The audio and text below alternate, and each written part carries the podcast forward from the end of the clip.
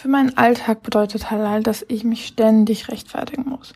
Ich habe das Gefühl, man ist unter Beobachtung und Druck, das Richtige zu machen. Aber was ist das Richtige?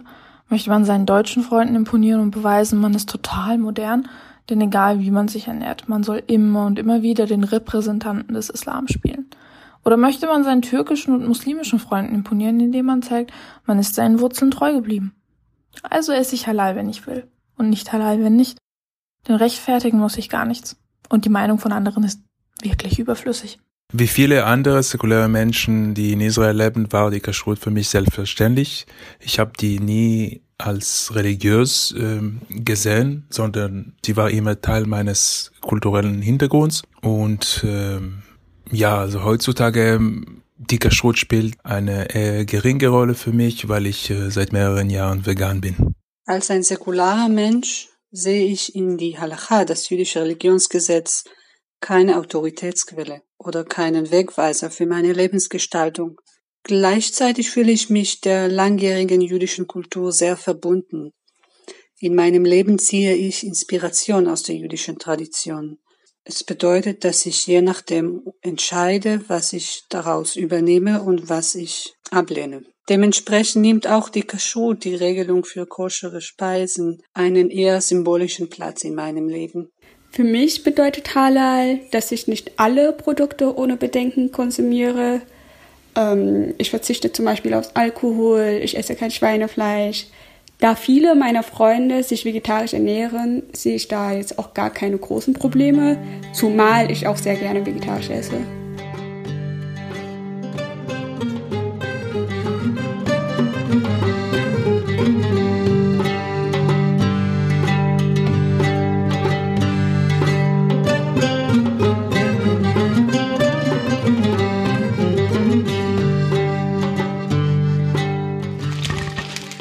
Herzlich willkommen zum Podcast Mekka und Jerusalem.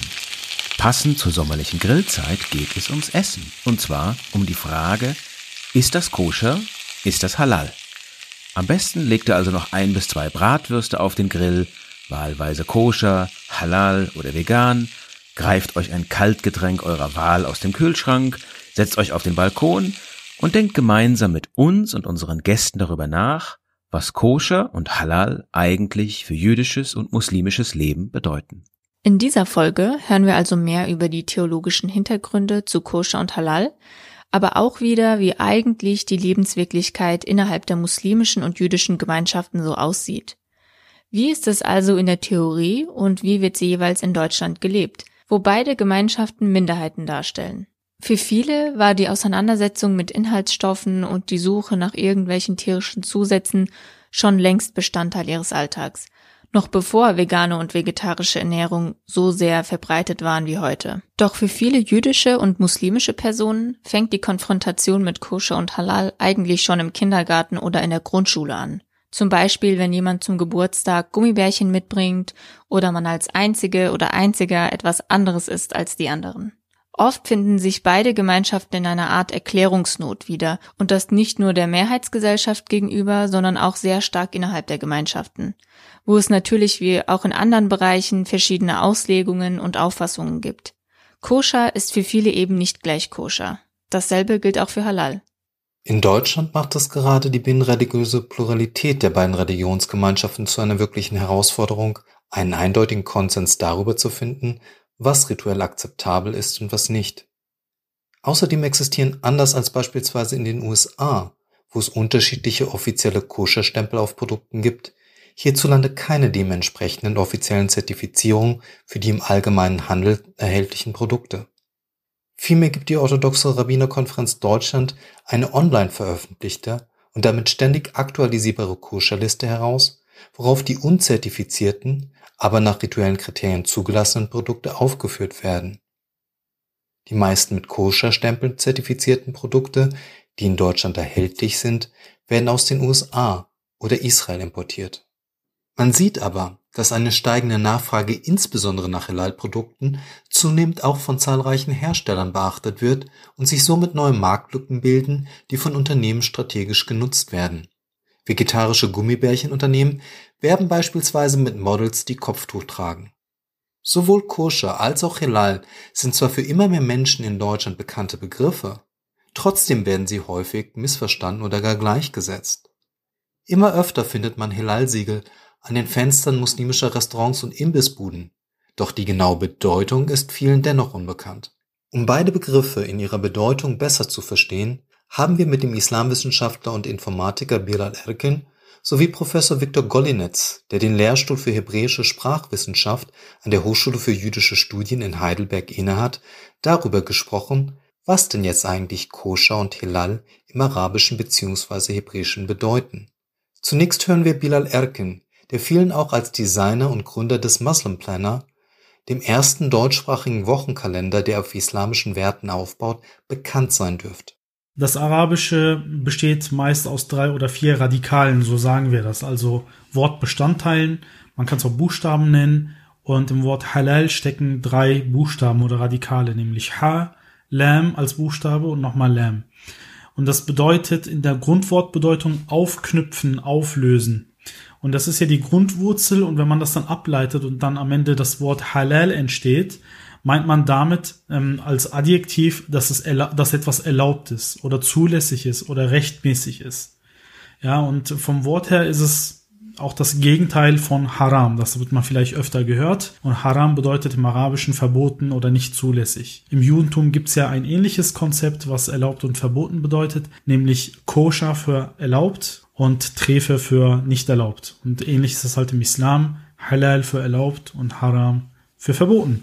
Jeder kennt den Begriff Koscher aus dem jüdischen Kontext, das heißt, äh, das vor allem als Essen, was tauglich für die Juden sind oder was die Juden als tauglich am Essen, also äh, reines Essen äh, wahrnehmen, aber auch im Hebräischen hat Koscher auch äh, größere Bedeutung. Es ist einfach alles, was passt, alles, was okay ist. Das ist auch ungefähr die Bedeutung, die das Wort auch im Deutschen jetzt hat. Ne? Also wenn man heute von Koscher spricht, alle, die der deutschen Sprache ziemlich mächtig sind, äh, kennen äh, den Begriff. Wenn man in die Texte der Bibel, also der Tora, vor allem der fünf Bücher Mose schaut, wo diese Speisegesetze aufgeschrieben sind, ähm, da kommt dieser Begriff gar nicht vor. Das heißt, es wird dort gesagt, was man essen darf, was man nicht essen darf, an äh, Tieren, an äh, die meisten, äh, gesehen von Hunden natürlich etc., äh, an Haustieren, äh, was man essen darf und was man an Wildtieren essen darf und was nicht, welche Vögel sind rein und unrein. Und da wird mit den Begriffen, also im Text selbst, wird mit den Begriffen rein und unrein gearbeitet. Ja. Und wenn man dieses Verb äh, oder diese Wurzel Kashar in anderen semitischen Sprachen äh, vergleicht, und eben hebräische Sprache ist eine semitische Sprache, das heißt, ist mit dem Arabischen, mit dem Aramäischen, mit dem Phönizischen, mit dem Ugaritischen, mit dem Akkadischen, mit dem Äthiopischen und mit vielen anderen Sprachen verwandt ist. Dort wird man sehen, dass die Grundbedeutung ähm, eben äh, tauglich sein, passend sein, richtig sein hat. Also in verschiedenen Sprachen gibt es diese Bedeutung. Das heißt, koscher ist letztendlich das, was man so pauschal sagt, passt schon.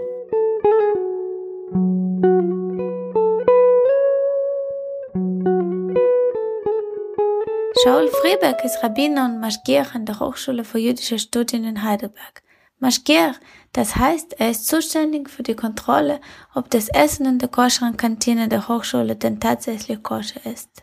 Er hat mit uns über Kashrut und Pave gesprochen und warum Muslime und Christen unter anderem Fleisch in koscheren Supermärkten kaufen. Wir haben auch ihn gefragt, was ist eigentlich koscher? Das ist natürlich eine sehr große Frage. Das ist eine Frage, welche Typ auf Lebensmittel reden wir.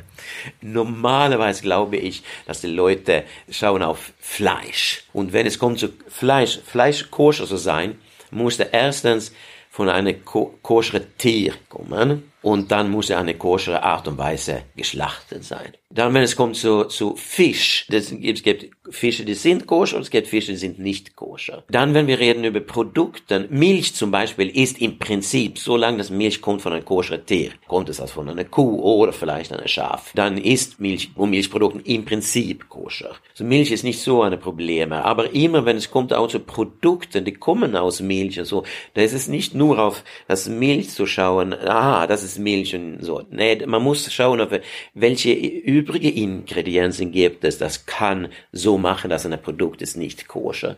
Und da kann es sein, zum Beispiel, reden wir über Käse. Gibt es Lamm in der Käse, dann äh, normale tierische Lab, was war Standard bis jetzt zumindest, das ist nicht koscher. Da muss besondere koschere, von koschere Tieren und koschere Geschlachttiere kommen diese Lab.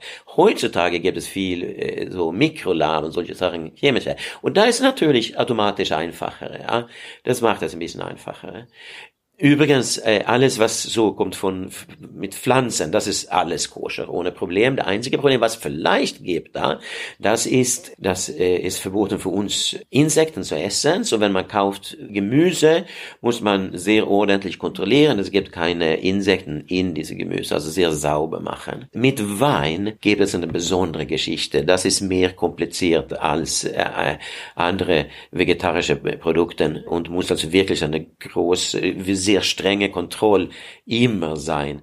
Die Frage ist, warum ist das so? Weil Wein benutzen wir sehr oft in äh, religiöse Riten, in religiöse Zusammenhang. Und deswegen, weil es hat eine religiöse Funktion, deswegen schauen wir automatisch auf Wein, dass es muss ein bisschen strenger sein. Und dazu zu Ende kommen. Das ist, das ist auch wenn alle Ingredienzen sind koscher, ist das Essen nicht unbedingt sicher koscher, weil es gibt auch äh, Mischungen, die sind verboten. Wenn die beide Teile in dieser Mischung sind koscher und da ist also zwischen Milch und Fleisch, dass man nicht äh, mischen.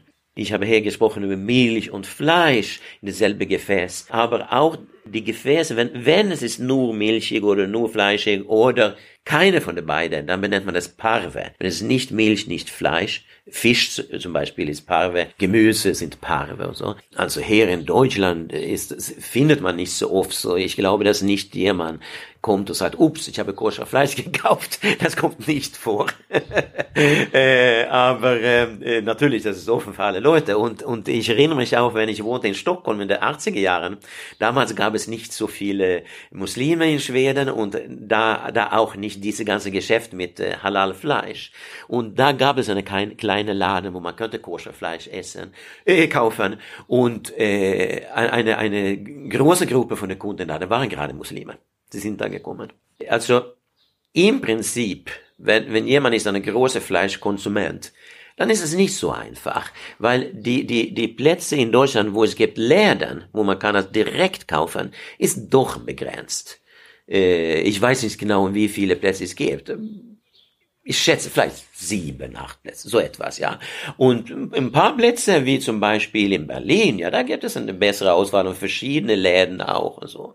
Und da, aber viele, dann gibt es, wenn es gibt einen Laden, dann gibt es nur eine einzige und eine sehr begrenzte äh, Menge von Produkten. Es gab früher hier in, in Heidelberg in Edeka, gab es eine koschere Abteilung. Sie Edeka hat gekauft, aber dann haben sie gesagt, es gab nicht genug Kunden und so, ist aufgehört. Und das war auch sehr begrenzt und man wusste nie, wann es gibt so etwas. Ich und meine Familie bei uns zu Hause persönlich, wir essen sehr wenig Fleisch. Nicht weil, oh, das ist so schwer zu, zu, zu bekommen, ähm, aber weil ich komme aus Schweden und Schweden ist dann Fisch. Wir reden essen sehr Fisch, so viel Fisch und Fisch ist für mich natürlich. Aber wenn wir Fleisch haben wollen, dann, dann müssen wir das also bestellen. Da gibt es verschiedene Möglichkeiten. Es gibt in Berlin ein paar Möglichkeiten, es gibt in Antwerpen, in Holland Möglichkeiten und so. Und da, da bestellen wir und es ist sehr praktisch und so. Natürlich, Koscherfleisch in sich selbst ist teurer als normale Fleisch. Äh, und dazu, weil der muss also geschickt sein auch, das macht das teurer. Wenn man will das haben, dann, dann geht es. Bei uns zu Hause ist mehr, mehr oder weniger nur bei den großen Feier, Feiertagen. Shaul Frieberg spricht hier aus der Perspektive eines orthodoxen Rabbiners. Doch natürlich muss das nicht unbedingt die Lebenswirklichkeit der jüdischen Gemeinschaft in Deutschland widerspiegeln. Große Teile der jüdischen Gemeinschaft hier kommen nämlich aus dem postsowjetischen Raum und verstehen ihr Judentum eher als ethnische oder kulturelle Zugehörigkeit und nicht unbedingt als eine Liste religiöser Pflichten. Das heißt zum Beispiel, dass der Empfang in der Synagoge, also der Kiddush, natürlich koscher ist, vielleicht viele zu Hause kein Schweinefleisch essen, israelischen Wein kaufen oder zu Pessach Matzen statt Brot essen, aber eine vollständig koschere Küche findet man hier eher selten. Stattdessen gibt es eine Mischung aus religiösen Vorstellungen, Familientraditionen und persönlichen Präferenzen. Wir sehen also, wie vielschichtig diese Thematik ist, denn bei beiden geht es nicht nur um Lebensmittel. Oft denkt man bei Koscher und Halal nämlich leider nur an eine gewisse Art der Schächtung. Aber eigentlich beeinflusst das auch andere Lebensbereiche.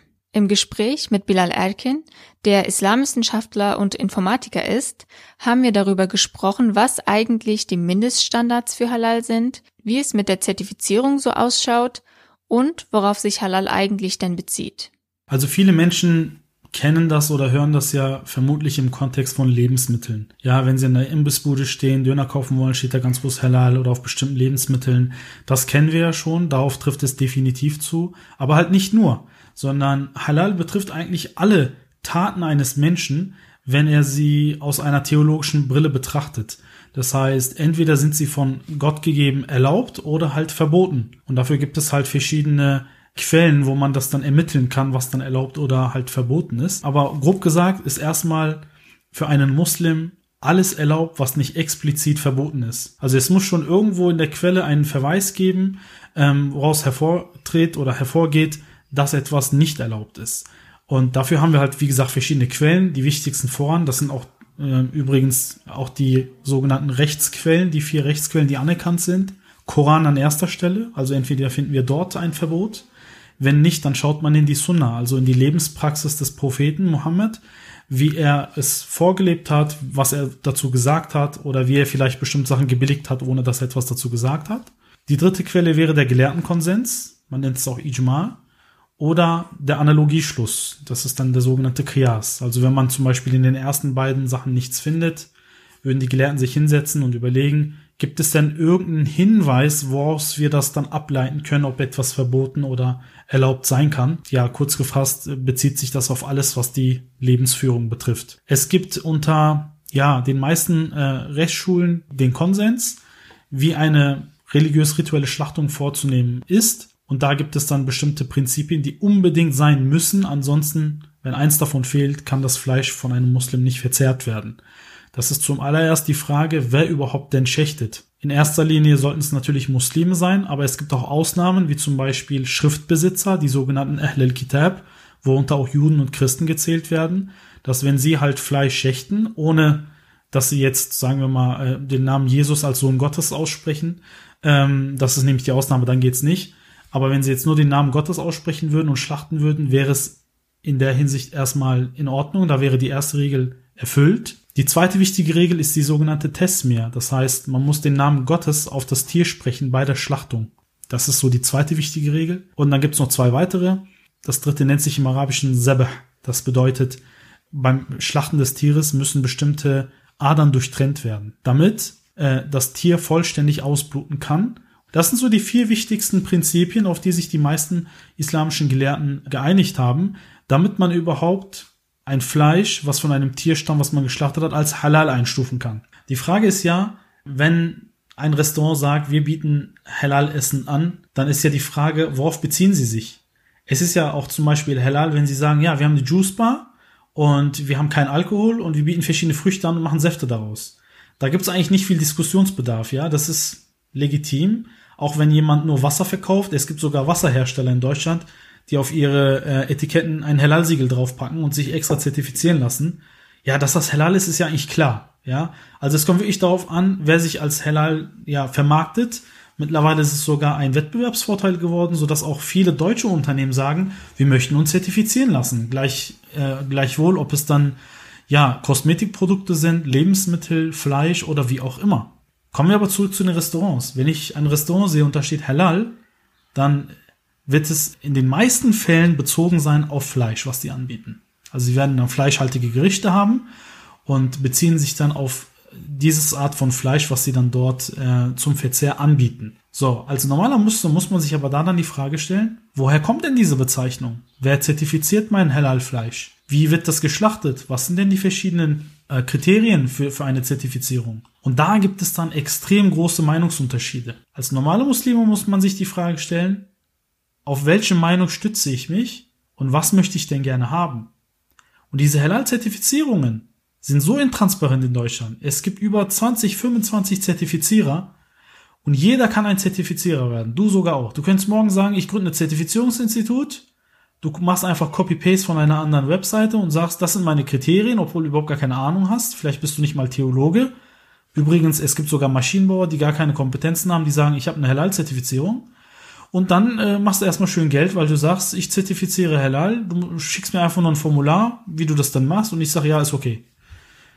Und das ist genau das Ding. Es gibt keine prüfende Instanz in Deutschland, die sagt, nach diesen Kriterien, nach diesen Regeln wird dieses Fleisch so und so halal zertifiziert.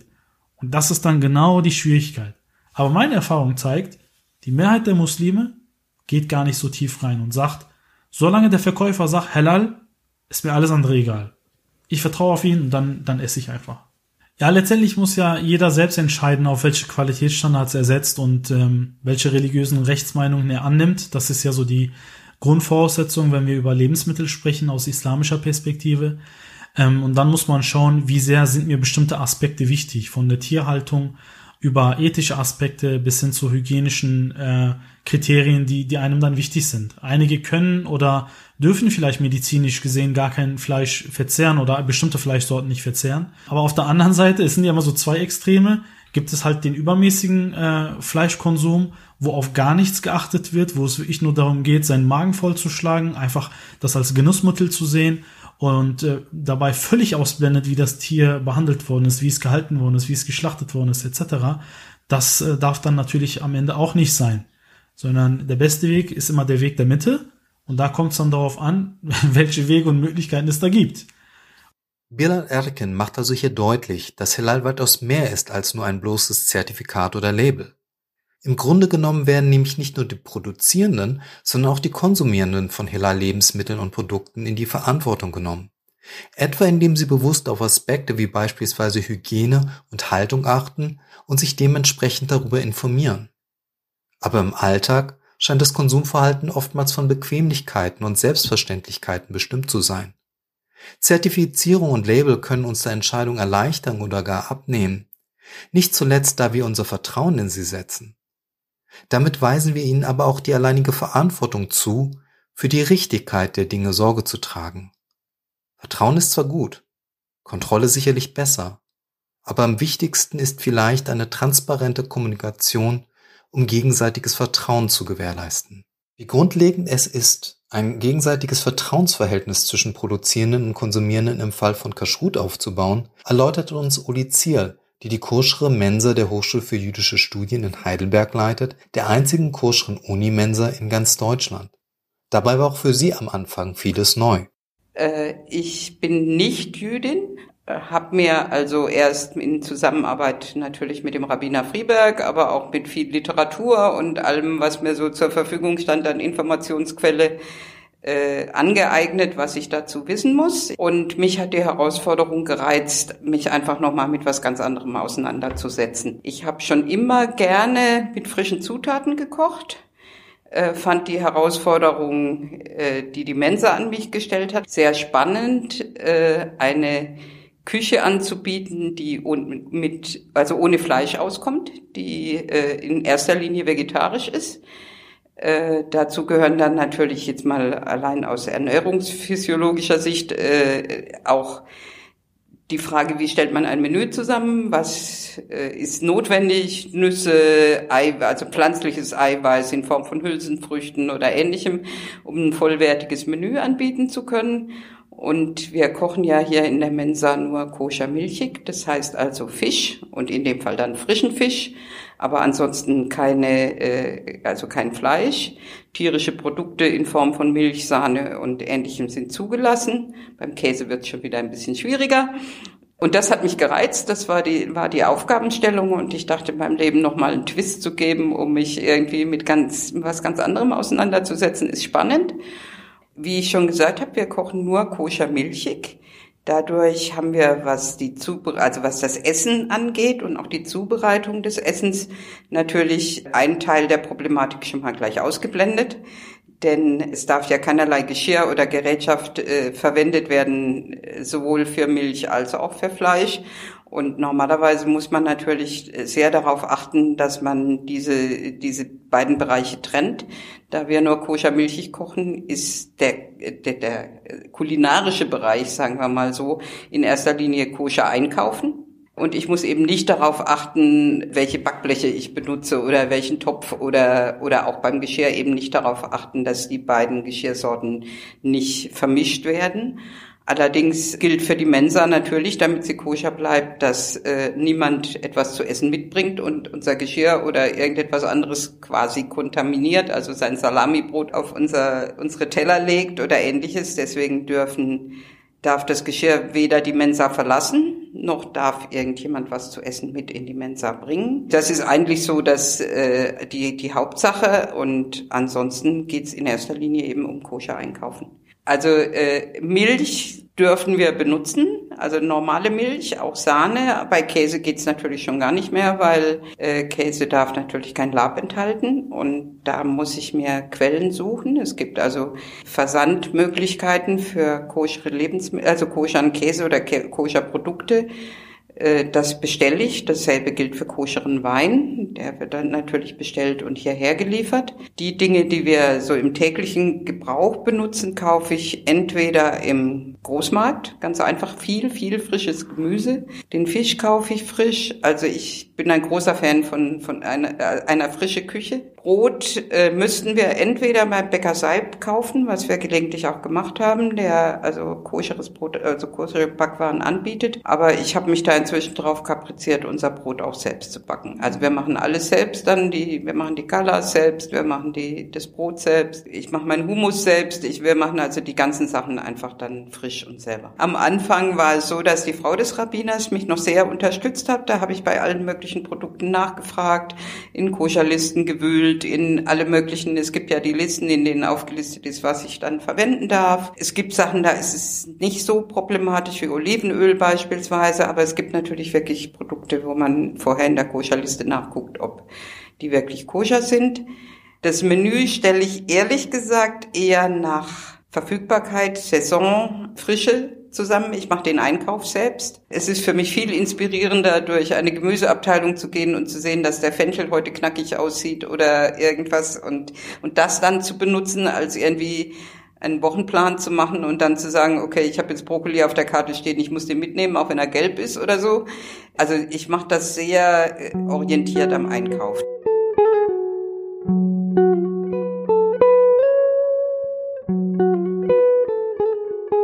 Vielleicht fragen sich jetzt einige, und wie sieht das in Israel aus, also in einer Gesellschaft mit jüdischer Mehrheit? Ist da wirklich alles koscher ich kann nirgendwo einen anständigen Cheeseburger bekommen? Dazu vielleicht drei Dinge. Erstens ist die israelische Gesellschaft genauso vielfältig wie ihre Nachbargesellschaft. Wenn in Jerusalem an Schabbat die Läden zumachen, geht man einfach zum Einkaufen ins arabische Ostjerusalem. Zweitens haben die vielen jüdischen Einwanderer ganz unterschiedliche Traditionen mitgebracht. Und natürlich wollen sich nicht alle Tag und Nacht koscher ernähren. Das heißt, ja, natürlich gibt es Geschäfte, die Schweinefleisch verkaufen, und selbstverständlich gibt es unkoschere Restaurants mit Speck und allem drum und dran. Trotzdem gilt aber drittens ein historischer Kompromiss zwischen den unterschiedlichen religiösen und säkularen Kräften, der sogenannte Status quo. Das heißt, jüdische Feiertage sind die Feiertage des Staates Israel und das Essen in staatlichen Einrichtungen, in der Armee, im Parlament, in der Schule, ist natürlich koscher. Was jeder zu Hause daraus macht, ist dann wieder eine ganz andere Frage. Ein bisschen wie in der Türkei. Einerseits findet man überall Geschäfte, die Alkohol verkaufen, andererseits ist das Essen in staatlichen Einrichtungen natürlich halal, und auch Halal-Restaurants würden häufig keine alkoholischen Getränke anbieten. Das führt uns zu unserem nächsten Gesprächspartner, Ibrahim Ilik, der das deutsch-türkische Wefa-Restaurant in Mannheim leitet. Falls ihr demnächst in Mannheim seid, von uns eine klare Empfehlung. Also äh, muslimische äh, Kunden, wo nicht äh, uns kennen oder von außerhalb kommen, die fragen uns schon, ob das halal ist. Und dann sagen wir natürlich, dass das halal ist. Wir haben aber auch, auch hier in äh, Mannheim haben wir auch jüdische Gäste, äh, die auch fragen, ob wir auf halal achten, weil die fühlen sich dann auch äh, wohler hier. Wir haben auch einige Familien hier, die sich natürlich so ein bisschen zurückhalten, aber die kennen uns und am Anfang her gefragt und kommen auch dann gerne zu uns, weil sie wissen, äh, ich kann hier gerne hingehen. Ich vertraue Wefa und dann sind sie äh, seit langem Gast bei uns. Also äh, es muss natürlich äh, Vertrauenshändler sein, wo ich das Fleisch beziehe. Wir fragen ja auch immer wieder an, wie, äh, wie der Stand der Dinge ist, ob es immer noch eingehalten wird, ob die manchmal auch diese äh, Schlachthöfe besuchen oder Informationen nehmen. Da kriegen wir immer gute Feedback und dann sind wir auch erleichtert. Und ich muss sagen, äh, äh, das äh, Hauptdings, was ich sehr achte äh, an diesem Geschäft, dass wir mit ruhigem Gewissen dem Kunden sagen können, es ist so oder so. Also das ist für mich sehr, sehr wichtig. Natürlich die Qualität, das sind solche Sachen, wo wir auf Hygiene sehr achten. Wir sind ja mehrfach auch in der Zeitung ausgezeichnet worden Sie haben ja gesagt, der beste Döner Mannheims. Wir sind von Mannheim Morgenleser äh, in Mannheim zu den besten Döner gewählt worden. Äh, wir, äh, wir stecken unsere Döner selber. Wir versuchen halt alles frisch herzustellen und da kommt die Qualität raus und plus das Halal und plus das Vertrauen. Ja, also äh, die Produkte wähle ich ja sehr äh, sorgfältig aus und auch die Großhändler äh, von dem wir das Fleisch beziehen. Es sind auch bestimmte, wo damit handeln, bestimmte, wo damit überhaupt nicht handeln. Und ich versuche dann auch natürlich äh, auch äh, die Qualität, Halal und Qualität und äh, das, äh, dann suche ich mir das Beste raus, auch wenn es manchmal äh, ein paar Cent teurer ist, aber dann bin ich auch auf der sicheren Seite. Also dann kann ich auch mit einem ruhigen Gewissen, was ich vorhin gesagt habe, dem Kunden sagen, es ist halal, es ist gutes Fleisch und wir haben es selber verarbeitet, sie können es in ruhiger Gewissen essen. Das ist unsere so Stärke, die, was ich einhalte. Ja, man achtet eigentlich auf diese Dinge äh, zuerst mal wegen der Gesundheit, wegen Religion, wegen kulturelle äh, Links, und auch für sich selber, um eigentlich selber äh, zufrieden zu sein und auch die Seele äh, zufriedenzustellen, weil man stärkt sich ja dadurch. Wenn man manche Sachen für sich macht und egal wie das auch heißen mag, jeder sagt vielleicht was anderes, aber manche Prinzipien, wenn man einhält, dann fühlt der Mensch sich wohler, stärker und gesünder, finde ich. Deswegen.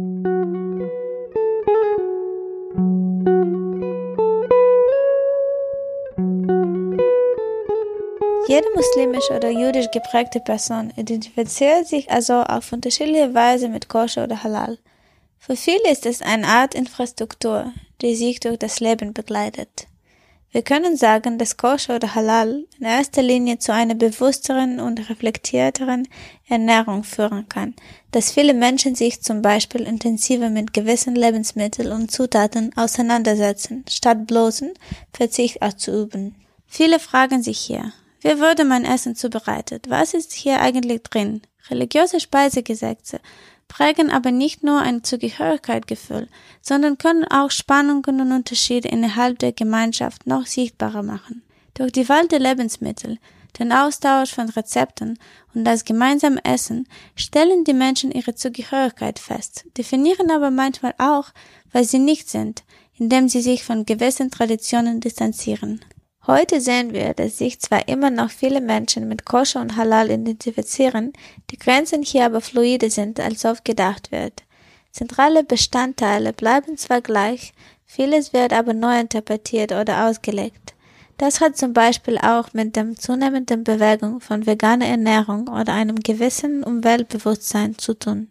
Es gibt immer mehr Muslime und Musliminnen und Juden und Judinnen, die eine vegane Ernährungsweise mit zentralem Konzepten der Tier- und Umweltethik im Islam und Judentum vereinbaren können. Und es gibt auch immer mehr Menschen, die bisherige traditionelle Rezepte umdenken und eine vegane oder vegetarische Version davon kochen, da Halal oder Koscher für sie hauptsächlich mit ethischen Werten verbunden ist, statt dies nur auf die Schächtung zu reduzieren. In vielen Bereichen entsteht hier ein Wandel von Tradition und es ist auf jeden Fall spannend, wie sich auch religiöse Speisegesetze mit gegenwärtigen Herausforderungen und Umständen verändern bzw. entwickeln können. Damit löschen wir für heute unseren Grill und danken euch fürs Zuhören. Für die persönlichen Statements am Anfang dieser Folge bedanken wir uns bei Aishima Beiburt, Shulamit Rom, Faser Önal und Matan Gorewitz. Genauso bedanken wir uns natürlich bei allen, die wir im Rahmen dieser Folge interviewen durften. Also bei Rabbiner Shaul Frieberg, Uli Zirl, Bilal Erkin, Viktor Golinetz und Ibrahim Illik. In der nächsten Folge soll es um das Thema Sprache gehen. Damit ihr nichts verpasst, folgt ihr uns am besten auf Instagram und abonniert uns auf Spotify oder iTunes. Wir sagen Tschüss und bis zur nächsten Folge.